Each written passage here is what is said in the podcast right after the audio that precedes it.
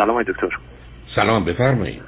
خوب است، من از ایران تماس میگم خدمتتون. ممکنه یکم صدای من با تأخیر براتون پخش شه، متاسفانه.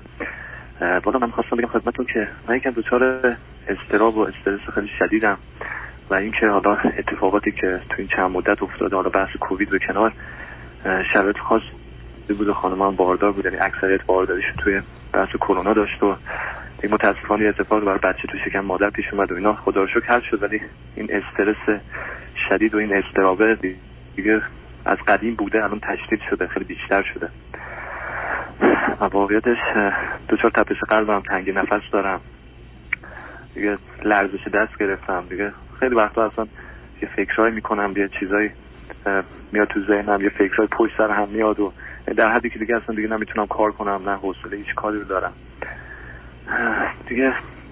ببینید ببینید ببینید عزیز، شما روزی که راجع به استراب و استرس حرف میزنید، استراب و استرس دو تا جنبه، یکی این که من یک مغزی دارم که در یک قسمت هایش میزان اکسیژن و یا خونی که بهش میرسه یه مقداری بیش از اندازه است، حالا در یک قسمت خاصی. این بنابراین من یامل درست مثل اینکه فرض کنید شما جهاز هاضمه‌تون، دستگاه گوارشتون، روده و معده شما یه مقدار ترشحی داره بیش از اندازه، اسید تولید میکنه. بعدم شما از بیرون یه مقدار موادی رو استفاده میکنید که اونام خودش، مثلا سبزی میخورید یا میوه میخورید که خود اونام زمینه‌ای برای اسید بیشتر فراهم میکنه. پس این دو تا دست در دست میاد. حالا شما بر اساس حرفی که به من میزنید دو تا نکته است، یکی اینکه یه مغزی دارید، یه مغزی یا سیستم عصبی دارید که آسیب دیده است. دوم، دنیا رو به گونه‌ای می‌بینید که نیست. یعنی فرض کنید یه چیزی که احتمالش دو درصده رو می‌کنید بیست درصد. خب شد ده برابر. بعد درد و رنجش هم که بسا پنج واحده می‌کنید پنجاه واحد. اینم شد ده برابر دیگه. خب بنابراین شما از دنیای هیولایی می‌سازید که میشه استراب و استرس. یعنی یه چیزی نیست که شما بگید این گونه من میشم. شما یه زمینه‌ای برای این دارید که این گونه هستید.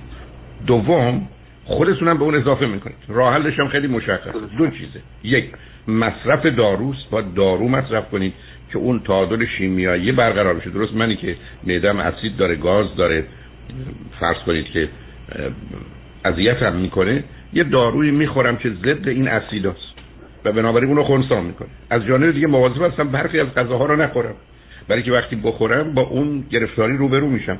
یعنی اگر به این گونه به موضوع نگاه کنید، شما با یه فاجعه روبرو نیستید، شما با یه موضوع کاملا شناخته شده‌ای روبرو هستید که توان تغییرش رو از دو سو باید داشته باشید. یک، از یه طرف باید دارو مصرف کنید، از جانب دیگه باید دست از این حرفا و فکرها و باورهای عجیب و غریب که شما رو آزار میده از بین ببرید. یعنی اگر قراره به من شما بگن که در امریکا میگن از هر نمیدونم شش میلیون آدم یه نفر ممکنه رعد و برق بزنه بکشتش، من نباید فکر کنم شش میلیون یعنی شش نفر، یه دفعه یه میلیون برابر کنم این خطر رو. صدایی که بلند شد فکر کنم الان به من میخوره، منو میکشه. حالا من بگید که مثلا استراب و استرسی که شما دارید درباره چیه؟ اون چیزی که بیش از همه زندگی رو برای شما سخت و مشکل کرده چیه؟ چه موضوعیه؟ والا آقای دکتر، قدیم از قدیم الایام بوده این قضیه و اینکه حالا روی مسائل کوچیک، یعنی محیط کاریمو دارم با خودم مقایسه میکنم، مثلا در محیط کاری یه مشکل پیش میاد، شاید همکارا و دوستای دیگه خیلی راحت‌تر با قضیه برخورد کنن، من خیلی شدید برخورد میکنم. خب نکن نکن الان پیش اومده این که نه صبر کن. ببین عزیزم، هم همین آقا، تو یه اجازه‌ای به خودت میدی، یه چیزی یه واقعیتی داره عزیزم. تو یه تومنت گم شده، تو نمیتونی میگی ده تومن. اصلا یه اتفاقی افتاده تو اداره، خب باید به اندازه دیدش. اگه قرار باشه من یه فرض کن مورچه رو مار ببینم که خب تمام مدت دوربر من دارن مارها حرکت میکنن. آره و این که این قضیه آی دوستان خیلی دیگه، یعنی در حدی شده که دیگه واقعا من الان از سه چهار ماه گذشته نزدیک پانزده کیلو وزن کم کردم. مدام همش تنها چیزی که الان مریضی برای علت شد، این مریضی که کوچولوی ما، یعنی قبل از اینکه به دنیا بیاد احتمالش رو میدادن و خدا رو شکر به دنیا اومد و مسئله اصلا نبود. همیشه این تو ذهن من، یعنی در حدی که بچه یک ماه رو شاید بگم نزدیک دوازده سیزده تا دکتر بردیم و همش هم از طریق فشارهای من بود، حتی خانم من. خب بیماری عزیز عزیز من از... نه نه صبر کن، اولا اصلا قصرش اینقدر جدی گرفت، متاسفم با اینقدر پوندر بود. اصلا بچه آمد مرد مرد مرد آخه تو داری یه چیزی درست میکنی انگار پایان دنیا. ما تو دنیایی هستیم که آدما میمیرن، پارسال هشتاد و سه میلیون آدم در کره زمین مردن، هشتاد و سه میلیون، بیش از جمعیت ایران. تو چی میخوای بگی؟ آخه تو یک بشخرقی را بندازی که بچه مریض ممکنه خودت تماس گرفتم بخواستم. ببین عزیز، ای تو داری خودت رو این قضیه دیگه اینقدر داره تاثیر. عزیز من، عزیز من، یکم گوش کن. تو یه جوری داری حرف میزنی انگار یه چیزی به تو وارد میشه. یعنی تو من بگی این قد منه، این سن منه، من چیکارش کنم؟ من دارم به تو میگم تو این همه میگی مشکل داشتی، مثلا این ماها چرا دارو نرفتی بگیری؟ چرا نرفتی برای روانپزشک دوا بگیری بخوری؟ والا میگم من من چند سری به تراپی رفتم، با چند مشاور صحبت کردم، منو فرستادن پیش چند تا روانپزشک و حالا به هر کدوم واقعا تماس گرفتم خدمت شما، هر کدوم یه دورو به من دادن. دادن که دادن عجیب لاستونی ها. من رفتم تو پنج تا مهمونی و پنج جور قد... عزیز من چرا بازی در میاری؟ اشکال کار تو اینه. من رفتم پلوی رفتم پنج تا مهمونی، پنج جور غذای مختلف من دادن. تو رفتی پلوی روانپزشک، معلومه ده جور دارو وجود داره، مقدار و اندازه و ترکیباش هم متفاوته. مهمش اینه که تو میخوری، گزارش حالت رو بعد از دو سه هفته به دکترت میدی که نتیجهش چی بوده، او میزانش رو، مقدارش رو، نوعش رو عوض میکنه. آخه اینا بیماری‌های عجیب و غریبی نیستن که تو میگی یه جوری وانم بده. این عزیز تو از اول تمام کوشش کردی که اینجوری میشم، هیچ کس هم هیچ کاری براش نتونسته بکنه. خب اینا درست نیست.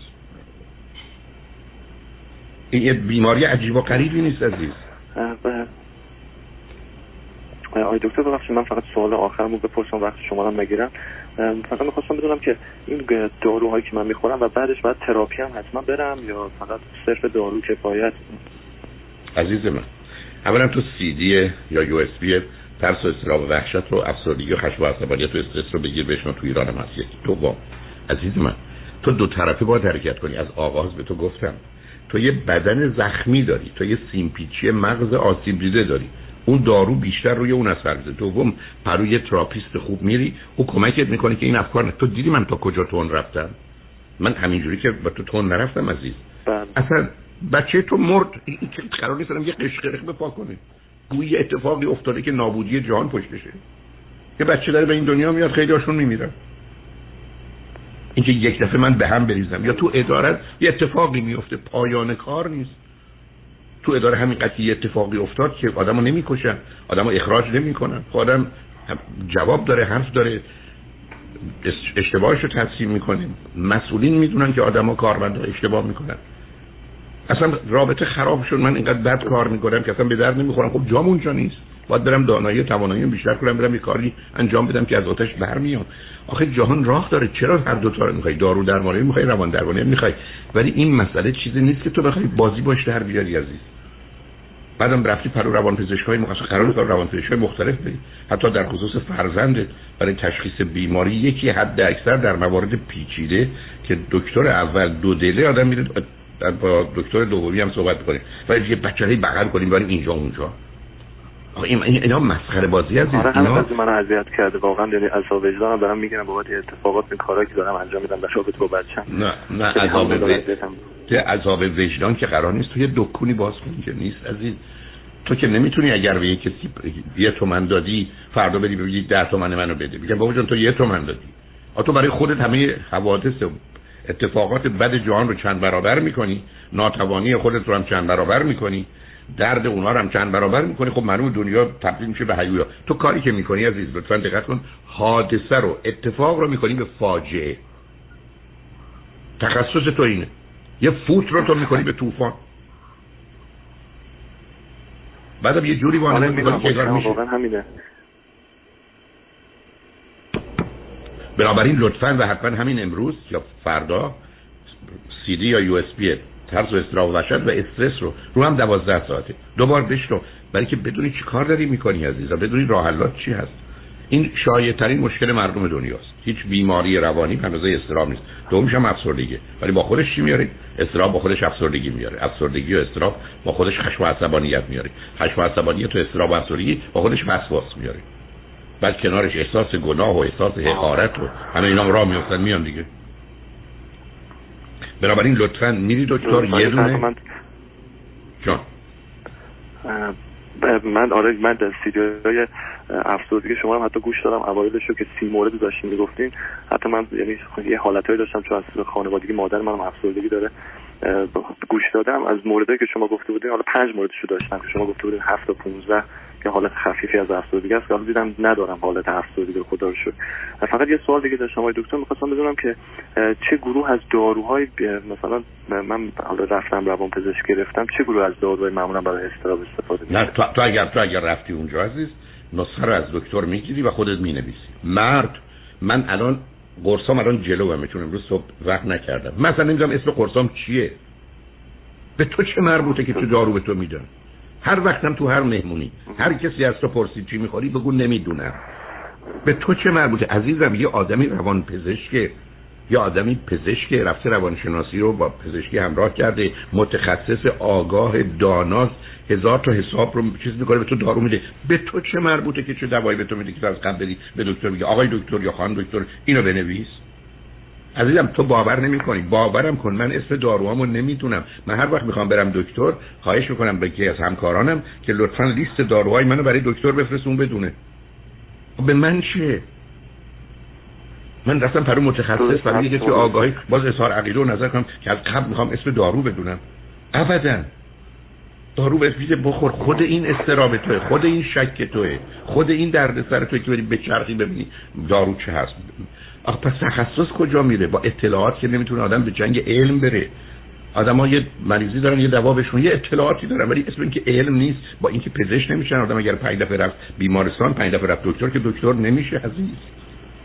ما تو چی میخوایم تو هر کاری دخالت کنی؟ رها کن عزیزم. لطفاً ترس و استراب و وحشت رو دو بار واسه استرس رو بشنو، دکترت هم برو.